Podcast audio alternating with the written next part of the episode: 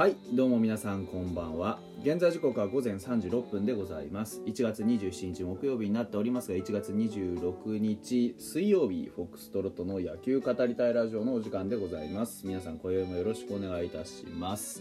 はい。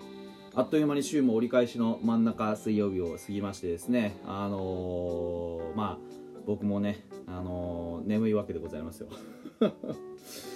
はね本当に普通にねあのー、なんかおかしいな。普通になんとかしようなんとかねあのー、日日付の変わる前にね収録しようと思ったんですけどやっぱり寝ちゃいましたね。うん。ザッと寝てガッと起きて と思って見てまだ2時半くらいであうん？ってなりました。はい。あのえっと、今日もねあまり話題の濃いものはなくてですねあの気になるのがいくつかっていうのをちょっと先にニュースをご紹介したいなと思うんです。えっとこちらがデイリーが、ね、水曜日に発信したネットの記事です。NPB 選手だけで50人超感染、えー、どうなるコロナ禍のキャンプ。お菓子は、えー、若手選手のケアをというところでね。あのー、まあ日本ハムもね、えー、木田さんですとかあとはあの清宮ですとかあの辺がちょくちょく感染しましたなんて話が出ています、うん、コロナ禍のね、えー、プロ野球界になってますけれども、あのー、まあ、かかること自体はもう致し方ないんだと思うんですよ。で皆さんワクチンも打ってるでしょうしでその中でね何がこうなんだろうなあのー大事かっていうとこれ本当にあのこの記事にもあるようにねえー、かかってしまった後なんですよね、この記事でもあのオリックスとか阪神とかね広島で、え、長くコーチに務めてきたあ方の方がねデイリースポーツの評論家で岡さんっていうのがいてですね、えーまあ、気をつけなきゃいけないのはコロナにかかってしまった後だと用心せなあかんことあるよねというような話をしていたというところです。でね、あの、当然体調面のこともそうなんですよ。やっぱりこうかかってしまうとね熱だとかあ咳だとかが出てこう体に影響があるっていうのはあのー、去年ねうちのチームの選手たちが何人か罹患してそのままちょっとなかなか上がってこれなかった選手もいるわけですよね。そういうことを考えると本当にまあかかった後何をするかって結構特別なケアがいるんじゃないかっていうこととあとやっぱり調整のペースがずれることによってシーズンに影響が間違いなく出てくるっていうことですよねで特に清宮あたりは若いですからまだね1軍に、あのこう通年で帯同して何かこう実績を残したわけじゃないとなるとやっぱこの遅れを取り戻そうとして一生懸命やりすぎる可能性もあるわけですよね。ここら辺を、まあ、ファイターズはある程度こう若手の選手にペース配分っていうのをしっかりこう意識してねえー、起用するのでそこら辺はまあある程度大丈夫かなとは思うんですけれどもやっぱりこう必要なことっていうのは自分の体がどういうふうに動いているか自分のこう、ね、体調とか自分のその調整ペースとかそういったものをやっぱり客観的に把握して常に常にと言ったらちょっと極端ですけどあの健康なね心身をいかにシーズン中保っていくか。でこれ考えると本当にね普通に人間としてどう生きるかのような話になってくるわけですよね。うん。あのー、やっぱりスポーツをねプレーする以上はやはり健康体でないと本来は意味がないわけじゃないですか。だってスポーツってそういうためにあるわけだから。生涯の友としてね、えー、長末永く付き合っていくというのが本来のスポーツの形なわけですから。そういうことを考えるとねスポーツ選手がこう不健康だとか怪我をしているっていうのは、まあ、本来はちょっと良くないわけですよね。それはスポーツをする環境にないってことだから。状況にないってことだからね、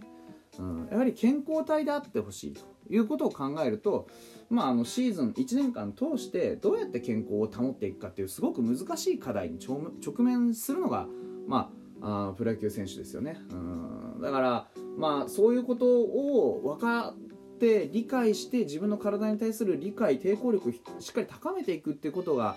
やっぱりこうプロ野球選手のコンディショニングの維持の面で非常に大事なところなんでしょうね。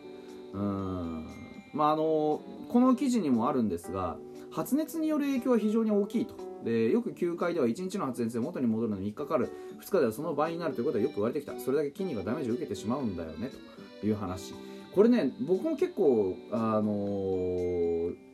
記憶に残っていてやっぱ部活やってた高校時代なんかは一回風邪ひいて熱が出ると本当にこんな感じになるんですね。やっぱりあのー、1日ちょっと熱が出てたまに練習をお休みしたとしてで翌日出てくると本当に3日ぐらい何もやってなかったんじゃないかっていうぐらい体が動かない、うん、これだから熱によって体がダメージを受けるっていうことはまあやっぱり僕の経験上からもそうだろうと思えるわけですよ。でこれを元に戻すのは例えば1週間も熱が出て休んだらとんでもない時間がかかるわけですよね。うん。あもう本当にね自分の体が自分の体じゃないような感じになってくるんですよ。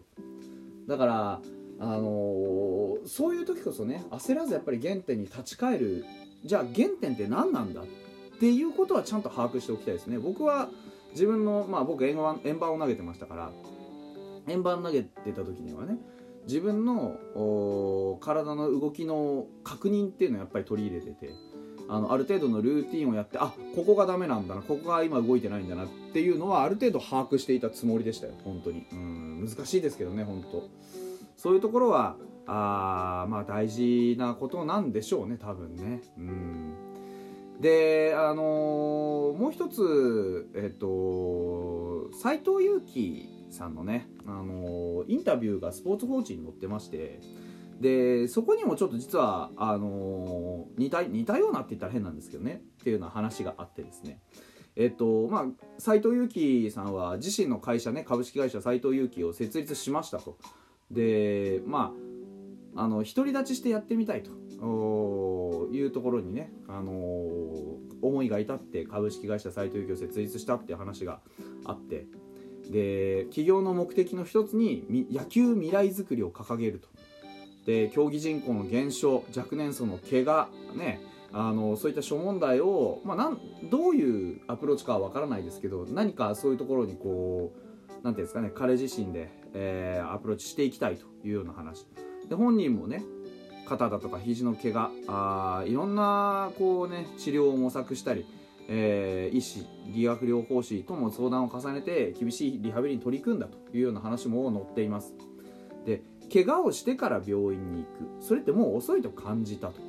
その前に自分の体をきちんと知っておかなければならないしパフォーマンスのアップと怪我予防はセットにならなきゃいけない。そんな施設そんな環境があったらいいとずっと思っていたというような話。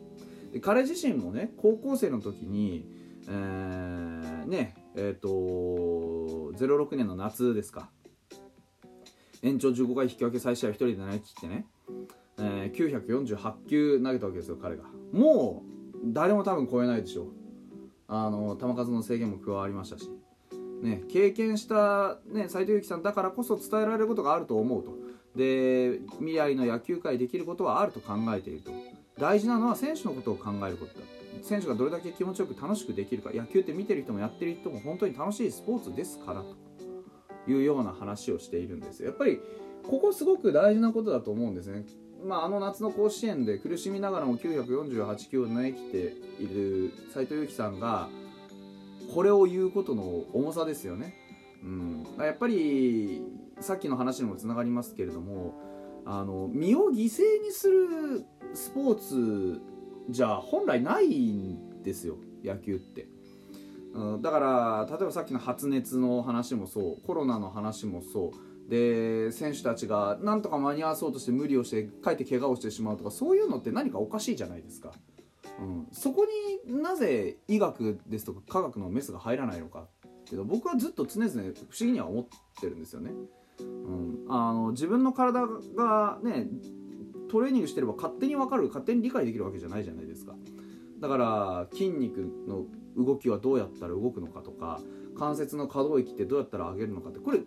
科学的なアプローチでしかないじゃないですか。ね、あのラプソードなんていう話も出てきてるじゃないですか、あの回転数球の回転数が分かるとかね、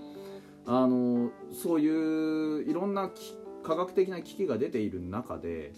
その昔ながらの調整法がダメとは言わないんですけど野球界全体にねもう少しその医学的なメスっつうのが入るべきだと僕は思っていて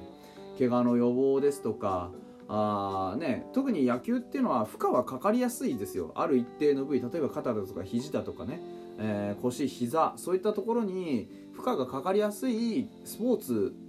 ですからそこに対するケアっていうのは当然その厳しいトレーニングを積んでもそうですけどそれだけじゃないケアっていうのはもっとこうねあのロジカルにやっていいと思うんですよね。だからあのそういう意味でこうやって斎藤由貴さんがねあの怪我をしてから病院に行くのは遅くないかっていう話もそうですしあの不慮の事故の怪我っていうのとまた意味が違うんですよね。そういう練習のしすぎとかね。いまだにあるじゃないですか。怪我を押して出場するとかね、うん、いや分かりますよ。1年間通してねそういう負荷がかかるのはそうなんですけど。だからこそね例えばファイターズでいうと宮西とかは必ずこうオフシーズンは、ね、メディカルチェックじゃないですけどきちんとしてね自分の体を整えてネズミを除去してとかなんとかって準備をしてるじゃないですか。そのためにオフシーズンってあるんだから。やっぱり1年間通してね自分の体パフォーマンスっていうのをプロのスポーツ選手たる野球選手はねあのどうやって維持するのかっていうのはこんな風にもうちょっとこうロジカルそしてケミカルでもいいですし何かこうねあの科学的な